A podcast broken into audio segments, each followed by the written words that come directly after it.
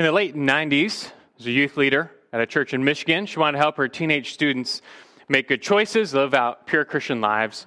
And she just read a book that was all about the living example of Jesus, and friendship bracelets were a big thing at the time, so she had 300 of them printed up with four little letters on them WWJD. What would Jesus do? And this simple phrase was intended to remind her students of Christ's example, that it would guide them to make good choices throughout the week. And these bracelets and the catchy phrase, though, caught on and spread like wildfire throughout the whole country. And so now it's just it's part of our popular culture. Everybody has heard of WWJD, knows what it means, and it can still be useful. There are many occasions where Christians would do well to recall the moral example of Jesus and follow suit. Like Jesus wouldn't cheat on a test, right? He wouldn't use vulgar language or gossip or file a fraudulent insurance claim, and neither should you. But if not properly understood and used, there, are definitely some pitfalls to this acronym. And there are many people who they might ask the question, What would Jesus do? But they can't properly answer that question because they don't know Jesus. They don't know what Jesus was like. They don't know what he said. They don't know what he taught. How can you expect to know what Jesus would do if, if you don't know what Jesus did do? It's presumptuous to think you can inherently know the, the will of God in Christ when you're totally ignorant of the revealed will of God in Christ in Scripture. And so, in reality, a lot of people seem to abuse the question, What would Jesus do? because they don't answer that question according to the Jesus of Scripture, but a Jesus of their own making. They've refashioned Jesus into their own image, and they have a Jesus who would certainly agree with them. He just happens to approve of whatever they want to do. And so effectively, the question becomes, you know, what would I want Jesus to do? And the question, what would Jesus do? It's not a bad question, but the only way you can meaningfully answer that question is by knowing extremely well, you know, what Jesus did do, know what he taught, know what he said. If you know extremely well his, his person, his nature, his character. And there is a sense in which we should walk like Jesus. 1 John 2 6 says that the one who says he abides in him ought to walk in the same manner as he walked. And so the question, what would Jesus do? It's not a bad question, it, it's just incomplete. It's insufficient on its own. You've got to answer other questions first. There's other questions that are more fundamental to how we live our Christian lives. And so you should be asking first, like, who is Jesus? What did Jesus do? And now, who am I united to Christ by faith? These are foundational questions that Scripture asks and answers. And it's questions like these that form the real biblical basis for Christian living.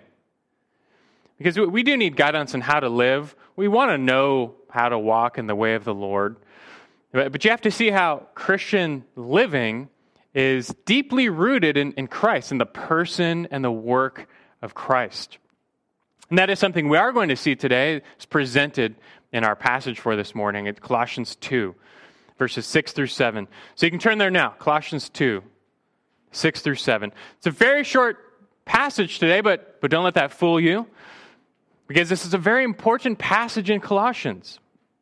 that these two verses form, you might say, that the thesis or the main point of the letter of Colossians. And it sets up the rest of the letter. This letter was written by the Apostle Paul to the Colossian church and other churches nearby. And they were strangers to Paul personally, but he was a minister of the gospel, and so he had a burden for all the churches. And Paul had received a report about these churches from Epaphras, who had visited Paul while he was in prison. Hey, good news. It was mostly a positive report that these Colossian Christians were, were doing well. And so we learned last time back in verse 5 that Paul rejoiced. He says, to see your good discipline and the stability of your faith in Christ. These early Christians, they were largely standing firm in the faith. But there was some danger, and Epaphras reported to Paul that there's, there's some trouble. This is from verse 4. He said, uh, I say this so that no one will delude you with persuasive argument.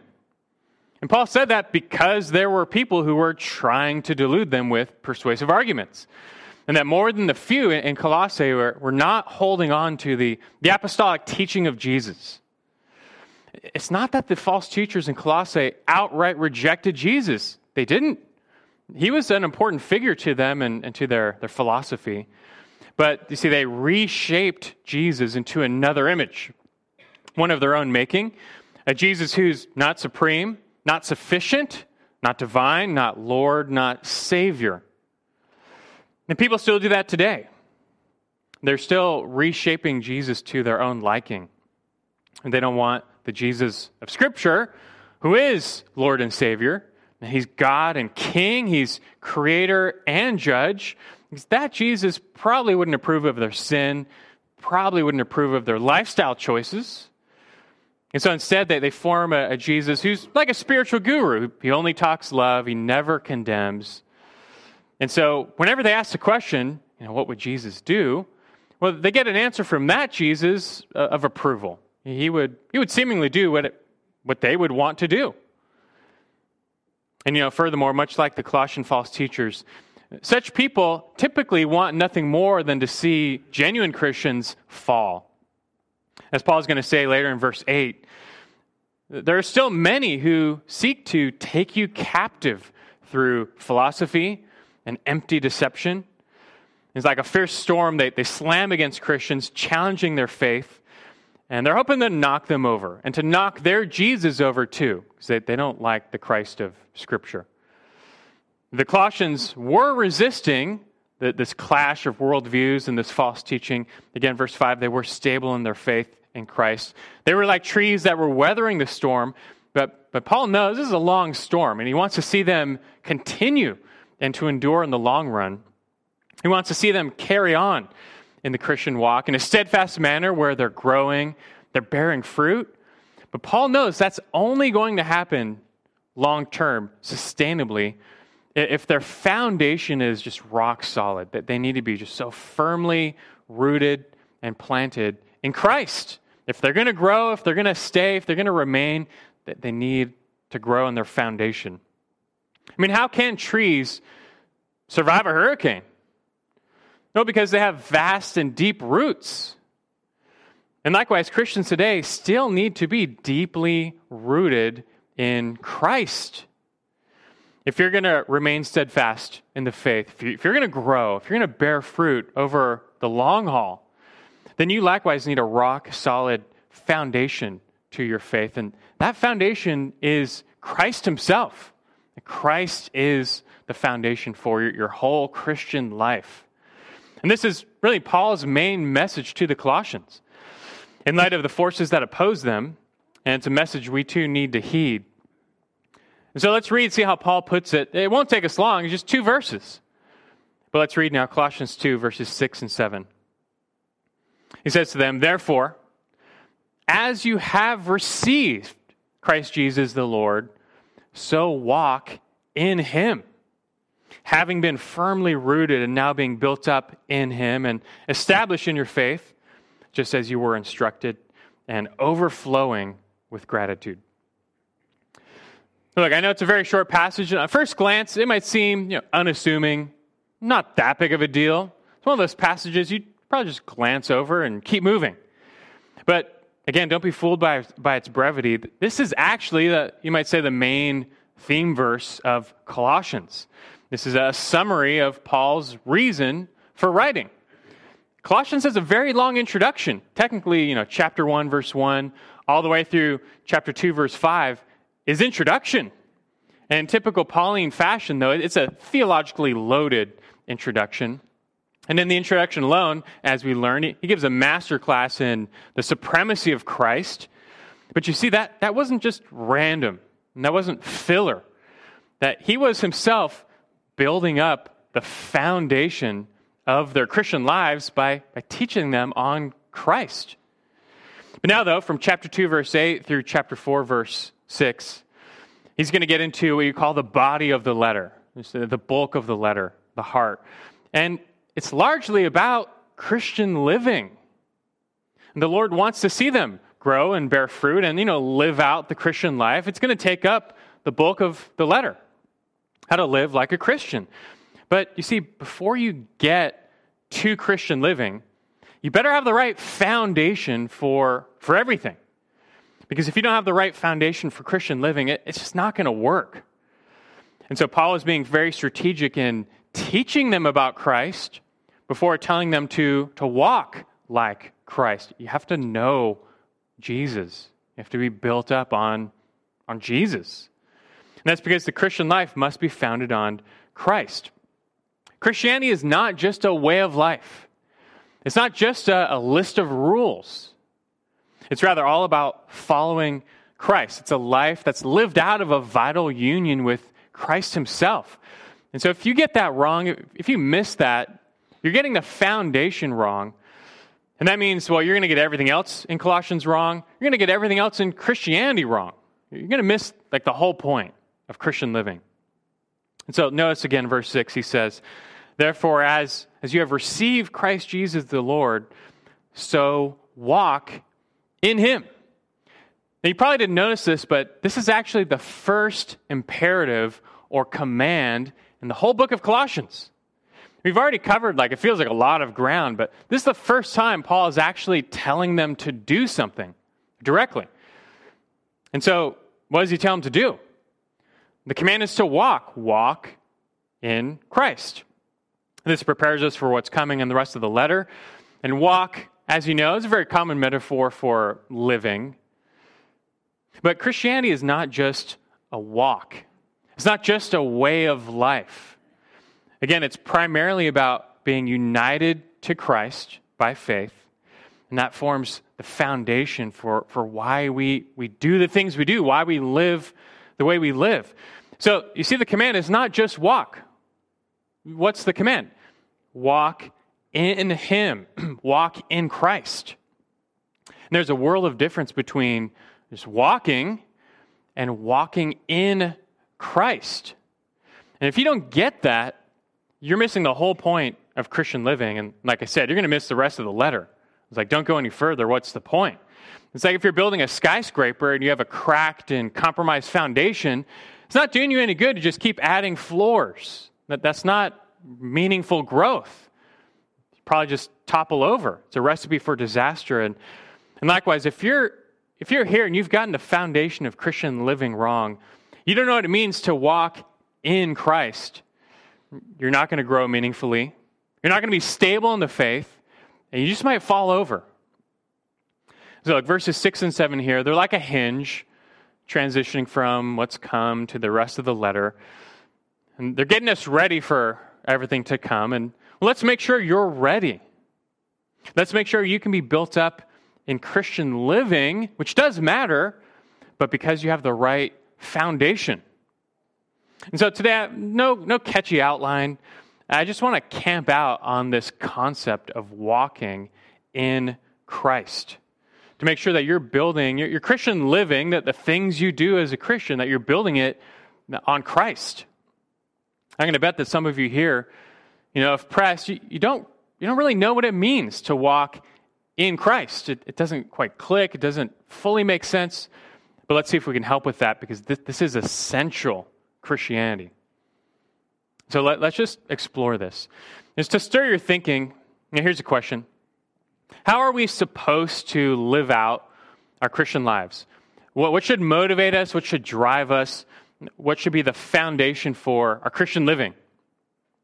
And I'll give you some wrong answers fear, guilt, tradition, family, if you do Christian things like read your Bible, go to church, or if you abide by Christian morals like, you know, abstain from sexual immorality or, or not covet, but you do these things out of fear or guilt or tradition or family, you have it all wrong.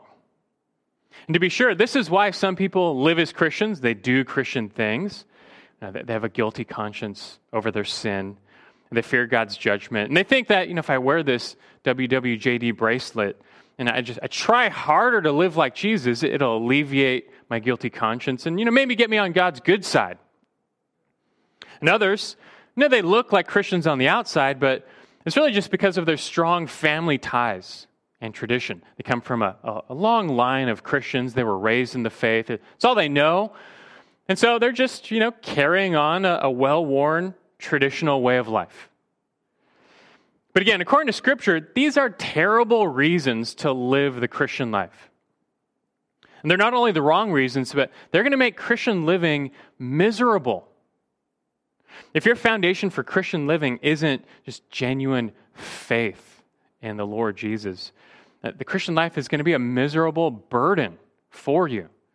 You're going to view Christianity as just, just a bunch of rules that you don't really want to follow, but you feel like you have to follow. I mean, you've got this standard that you're supposed to abide by, like, you know, what would Jesus do? But if you're being honest, you don't really want to do what Jesus would do. You, you want to do what you want to do. And so you live in constant friction with the Christian standard. Sometimes you might do the right thing, but not really from a happy heart. Most of the times, though, you, you fall short, you don't measure up, and so you vacillate between guilt and frustration. You can't keep up. You can't keep this standard. You can't be a good enough Christian. And so discouragement and dejection follow, and you just might fall away. This is a very misguided view of Christian living, but nevertheless, this is how many approach the faith or, or see the faith. And if this is you, I've got some bad news, although you, you might take it as good news, that you have it all wrong. You've completely missed and misunderstood the Christian faith and Christian living. The whole foundation of your Christian life is compromised. There's some good news, though. There's a better way. You know, like we're supposed to be happy to be Christians. Uh, there is a better way here, and you need the right foundation, which is Christ Himself. Like I said, Christ needs to be the foundation. Now, that needs its own explaining, though. So let's keep going as we think about, you know, walking in Christ. What does that mean? It starts with our problem. Our problem is that in our fallen natures, we don't want to walk in God's ways. We don't want to do what Jesus would do because in our very hearts or natures before salvation, we're corrupt. Our desires are corrupt. We're born enslaved to sin. We hate God. We hate the light. We love the darkness by nature. Last thing we want to do is follow Jesus down his narrow path. And furthermore, God's standard is impossible anyway. I mean, God gives his law, his definition of right and wrong, but, but you know, who can keep that? He demands perfection, he, he demands complete obedience, but who can perfectly live out the Christian life? No one. And this is a big problem, though, and it makes walking or trying to walk in God's ways is an unbearable burden. I mean, I guess if, if guilt or tradition are strong enough, it might keep you going, but talk about a miserable existence. And this is why some become embittered against God or Christianity and, and they walk away. But God knows our problem. He knows our sinful condition. He sees our hearts. He knows that on the inside, we don't love Him. We don't worship Him. We don't want to walk in His ways because of the fall and our sin natures.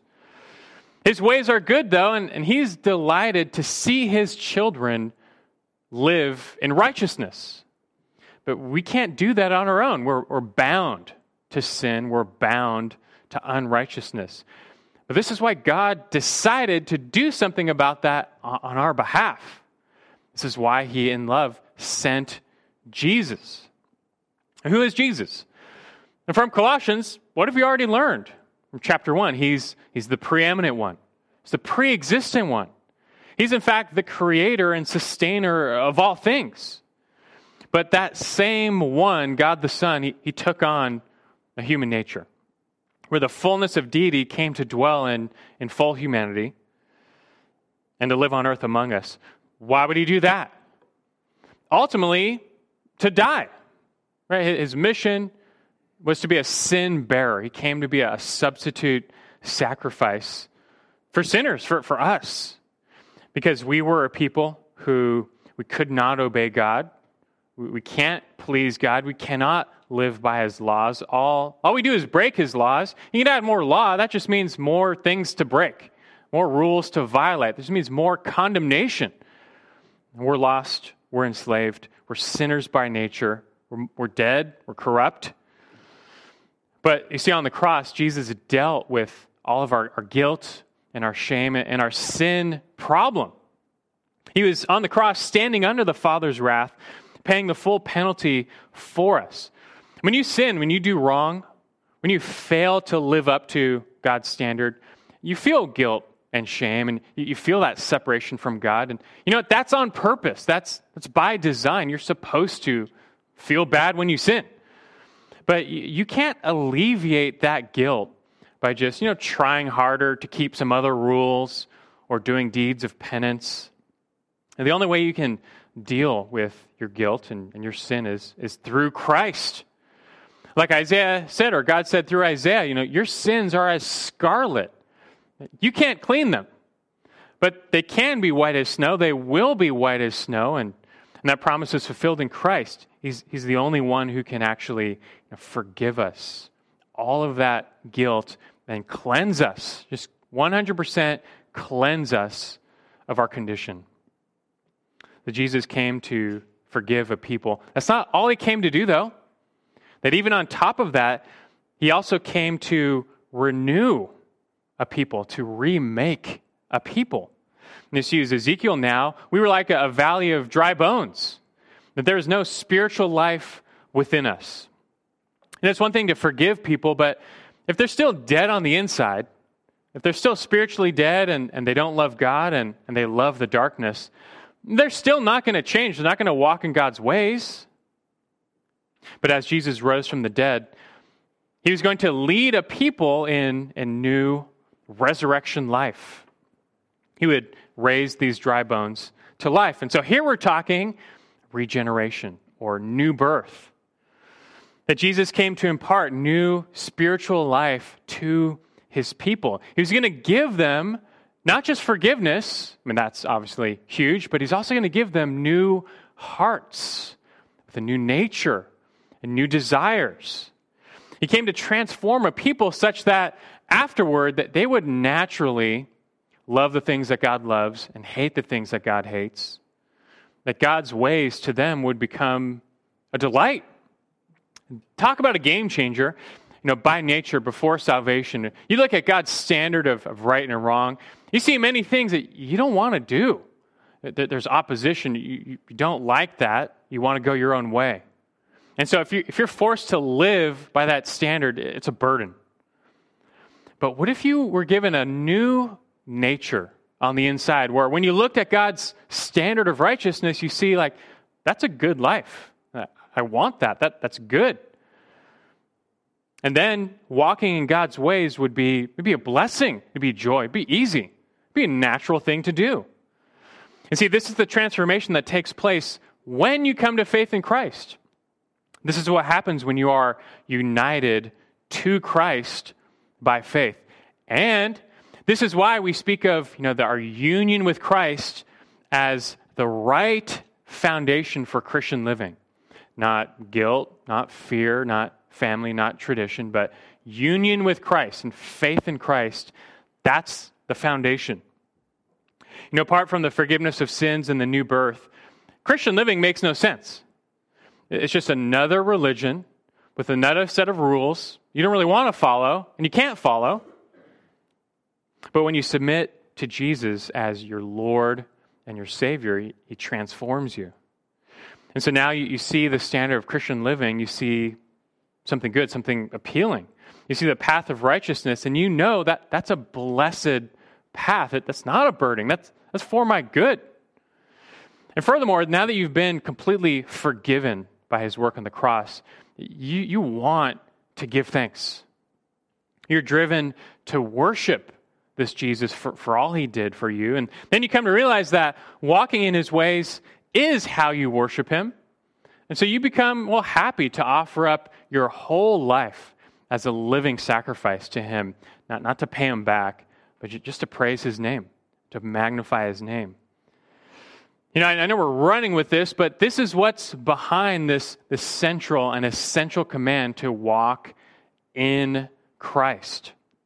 This is what it looks like to, to live the Christian life, to do Christian things, but from a foundation of faith.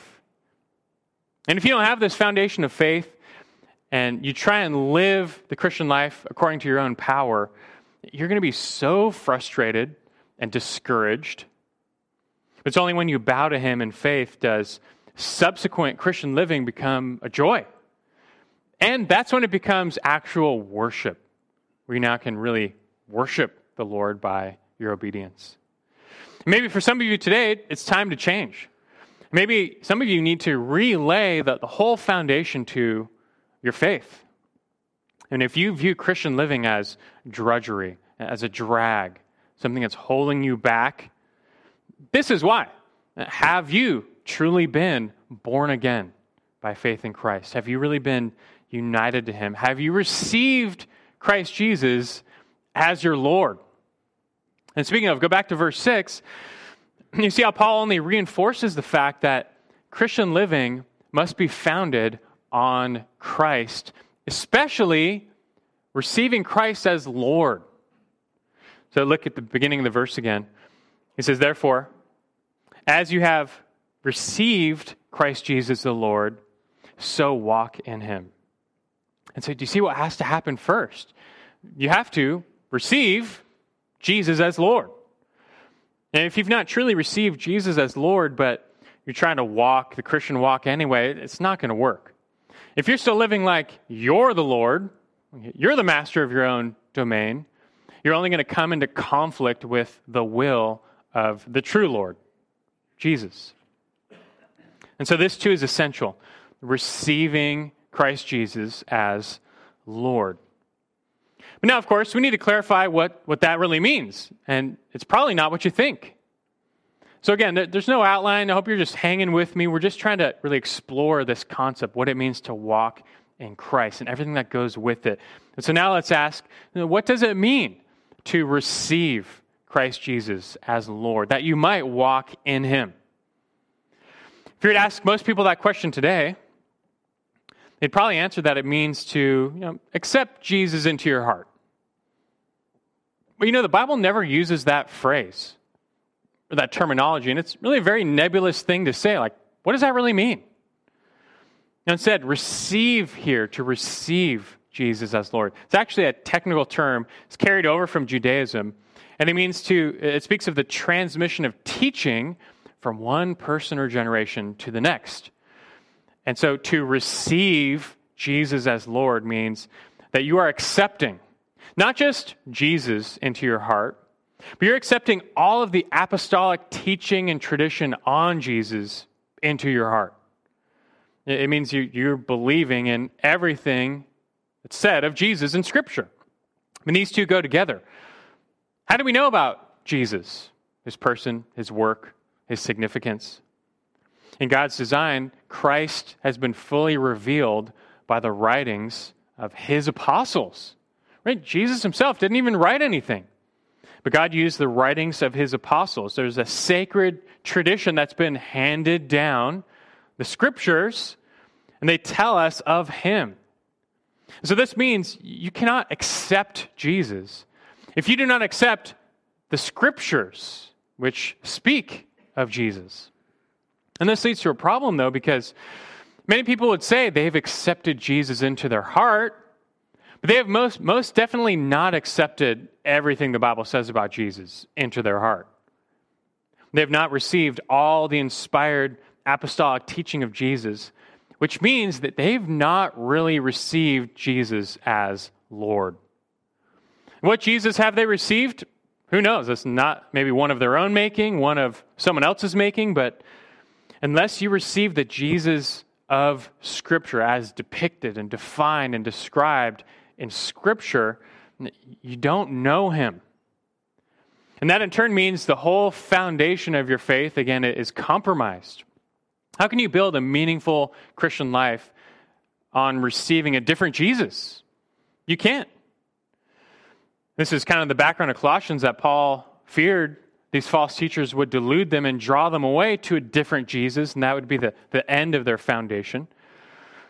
And thankfully, though, the Colossians had gotten this right? That Epaphras, he preached the full gospel to them, that he handed down to these Colossians everything the apostles taught about Christ his death, his burial, his resurrection, his person, his work, his significance.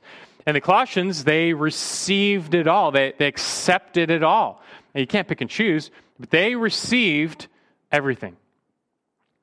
And chiefly, though, receiving the true Jesus can be summarized as receiving Jesus as Lord. You see that? Just receiving the true Jesus can be summarized by receiving Jesus as Lord. And this is why the apostles overwhelmingly preached Jesus as Lord, that the lordship of Christ. just take the preaching of the apostles in the book of Acts, for example, you know, which kind of like highlights the early church and how it began. Did you know that the apostles preached Jesus as Savior just two times in the book of Acts? Now, he is Savior. That's a big deal, of course, but just mention it twice. They preached Jesus as Lord. They mention his lordship over 100 times in the book of Acts in their teaching and their preaching. In fact, Jesus as Lord became the identifying and saving confession of the early church, right? Romans 10 9. If you confess with your mouth Jesus as Lord, you will be saved. 2 Corinthians 4 5. We do not preach ourselves, but Christ Jesus as Lord. Or Philippians 2 11. That every tongue will confess Jesus Christ is Lord to the glory of God the Father. And so, do you see, Jesus as Lord became the confession that signified that one had really received or accepted Christ and the apostolic teaching of Christ. Why is that? Why did Jesus as Lord become the main confession of the early church? Well, for one, it captured the essence of Christ's identity. That he was truly a man who lived on earth, like everyone saw him, and he was crucified by the Romans. People saw that too. And that's true, it's essential, but, but he was also more than that. That he was God incarnate. He was Emmanuel, God with us. He was the divine Savior. And Paul especially uses the term Lord, and he, he makes it a, a term for the deity of Christ. And as again, we learned back in Colossians 1, this Jesus, he's actually that the pre existent, preeminent, sovereign creator and ruler of the whole universe. So when you're confessing him as Lord, you're, confessing his true identity as the Son of God and God the Son. And furthermore, confessing Jesus as Lord serves to put us in a right relationship with Him. He's Lord. You know what that means? He's, he's not just your teacher, He's not your, your buddy, He's not your guru. He's your Lord, your master, your sovereign, your ruler. That also means you're not the Lord. It means even Caesar's not the Lord. That Christ Jesus is Lord. He's the crucified Lord, He's the risen Lord, He's the Lord of Lords. And that means he has absolute authority over your lives. And that we should follow him. And so when you're confessing that guy, that, that Jesus, Jesus of Nazareth, he is the Lord, you're confessing his complete supremacy. And that's part of the very definition of saving faith. And it's only that recognition that can form the foundation for Christian living. So let's bring this back to our discussion of you know walking in Christ. Verse 6 Just as you have received Christ Jesus the Lord, so walk in him. In other words, you have to walk in light of his identity. You have to live in light of his lordship. And being the ruler of all things, that one, that guy, he's got the right to tell us what to do. He has the authority to direct our steps. We need to obey him just, just by right. It's the creator creation distinction. Like we, we just should obey him. But it goes beyond that because he, he's our Lord and he's good. This is the Lord who, who died for us and rose to, to redeem us, to forgive us, to remake us. And this Lord, he's a good shepherd. He's just trying to lead us to green pastures. And so we then should become happy to willingly follow this Lord and do what he says because, well, he's good. He's, he's our Savior. He's taking us to green pastures. We will follow. You see, it's only by embracing Christ's Lordship over your life that will really make Christian living something you, you want to do, something that you, you naturally, because of new birth, you want to do. and it'll become your delight. That's how it's meant to work. And here's a, an example of this, kind of in action. You know, later in Colossians, Paul's going to give what some might call hard commands. You have the, the household code where Paul delineates God's will for roles husbands, wives, parents, children. And this may run counter to our culture, but who calls the shots? The Lord. All right. So, so what is the Lord's will? Well, take the command for wives. Just look at Colossians 3:18, what's coming up. It says, "Wives, be subject to your husbands." It's like, are you kidding me? Now, how backward is that? Now, how, how chauvinistic. Wives can't really be expected to do this today, right? But look, this is the Lord's design and will for humanity and the family. Husband and wife are equal in value before the Lord, but, but no union can have two heads.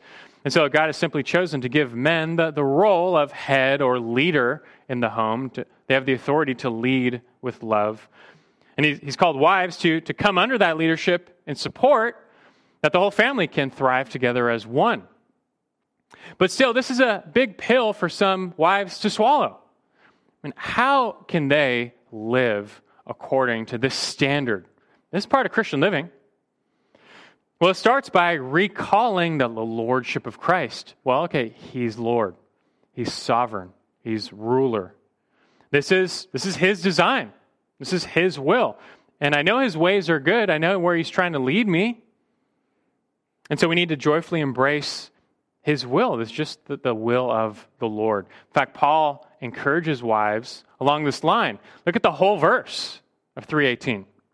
Wives, be subject to your husbands, as is fitting in the Lord.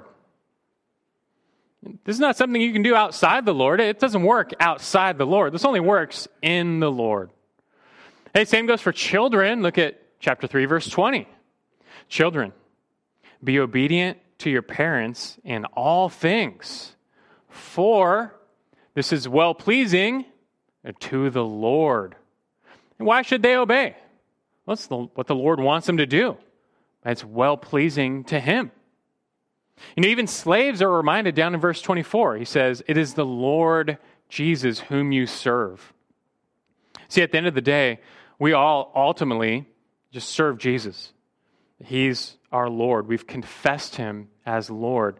And that means he rules our lives now. But you do that in faith because you realize that's a, that's a good thing. I, I want to do that. Now, I've tried my own way. I used to live under my lordship where I was sitting on the throne and, and calling the shots. And look, some good that did me, right? It only results in multiplied sin and guilt and condemnation, broken relationships, ruin, hardship, strife. Like our way is not working out. But that's why the Lord came to rescue us at great cost, sacrificing himself to, to forgive us for going our own ways, to bring us back to his way, which is good. So, you know, I'm going to go his way now. Enough of my own way. I'm going to willingly follow the way of the Lord. This is Christian living. This is how it works. How it's supposed to work. And it, it, the only way it works is when you come under willingly and, and joyfully the lordship of Christ by faith.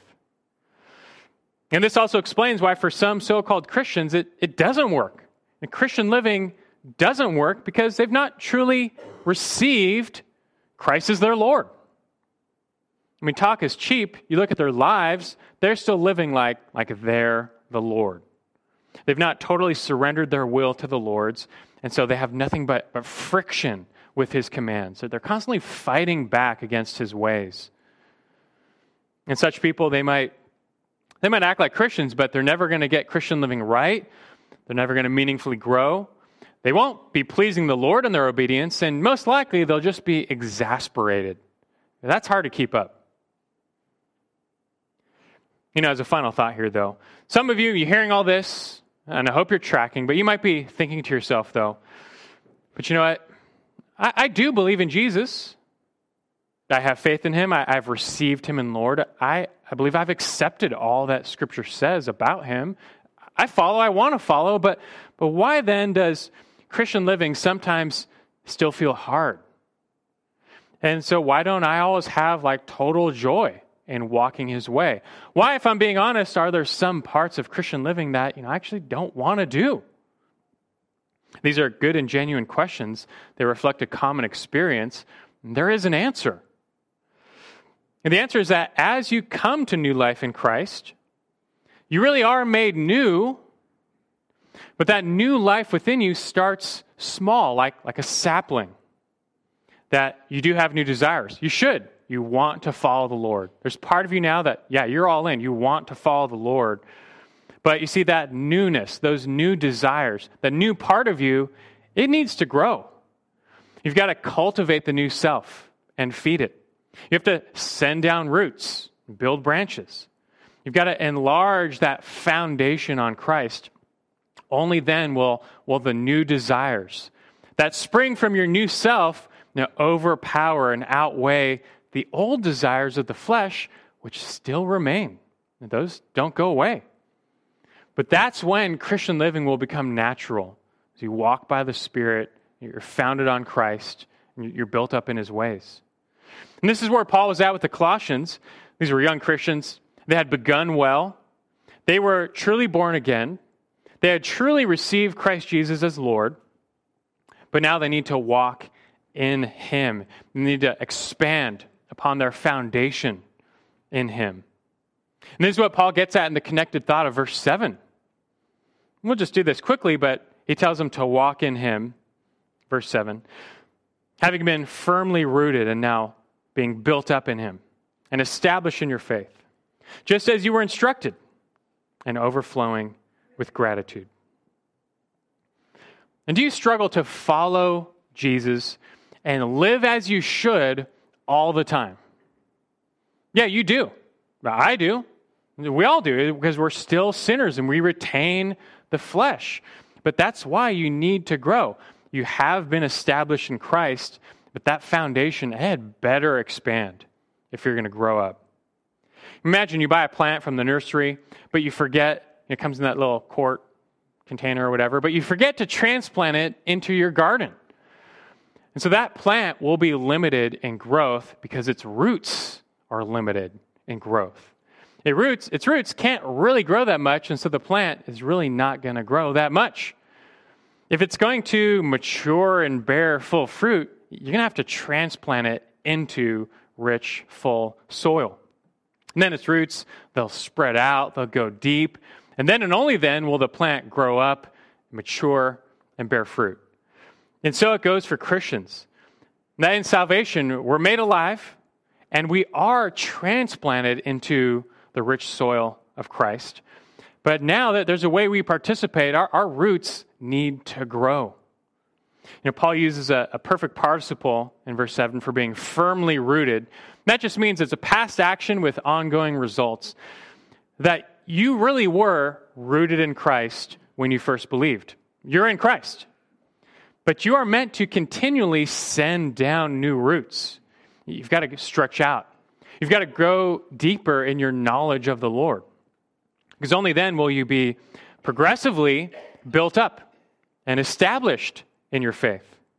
Verse 7, those are present participles. That, that shows just ongoing actions. That's when you'll, you'll keep adding branches.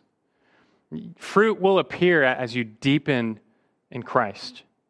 And then you'll become eventually like an established tree, one that, that's proven it's reliable, it's, it's verified, it's trustworthy. And that will come with the assurance of your hope. And finally, all this growth will then result in, he says, gratitude, overflowing gratitude. As you're built up on the foundation of Christ, you're eventually just going to produce a, a bumper crop of thanksgiving. You know, with eyes fixed on Christ and on who he is, what he's already done for us, who we are now in him. You won't grumble or complain when trials come, but you will truly give thanks in all things. I mean, you have the Lord now. You know the Lord. He's saved you, He's now your Lord. How can you not forever give thanks for that, no matter what happens in this life? And such thankfulness, by the way, really is the chief antidote to false teaching It's really probably why this is such a big theme in Colossians. Thanksgiving, gratitude is a big, you know, kind of sub theme in Colossians. As Paul is going to go on to say, he said it in the verse 4, he's going to say it again in verse 8. There are false teachers, and they're trying to delude these Christians and, and pull them away from the true Christ. But if they can be so overflowing with gratitude, you know, these false teachers won't find any foothold to sow discontentment, to sow doubt, and they'll be secure. And conditions haven't changed much. We're not the, we're not the Colossians, but these are timeless, universal truths on Christian living. And there are still countless out there who seek to delude us and draw us away from Christ. But that won't happen if you're overflowing with gratitude. And you will overflow with gratitude if you are being continually built up in Christ. And you will be continually built up in Christ if you're ever deepening your roots in Christ, expanding your foundation. This is how that the Christian life is meant to work and play out. We must never lose sight of the foundation for how we live and why we live, which is just Christ Himself. And you know, as your foundation grows deeper and stronger, you're going to find that, you know, you don't really need a little bracelet to prompt you with what Jesus would do. But instead, when your eyes are just constantly fixed on, on who Jesus is, what he's already done on my behalf, and who I am now united to him, and that by the Spirit, you're going to walk as Jesus walked, willingly and joyfully and worshipfully. And so let us walk like that. Let's pray.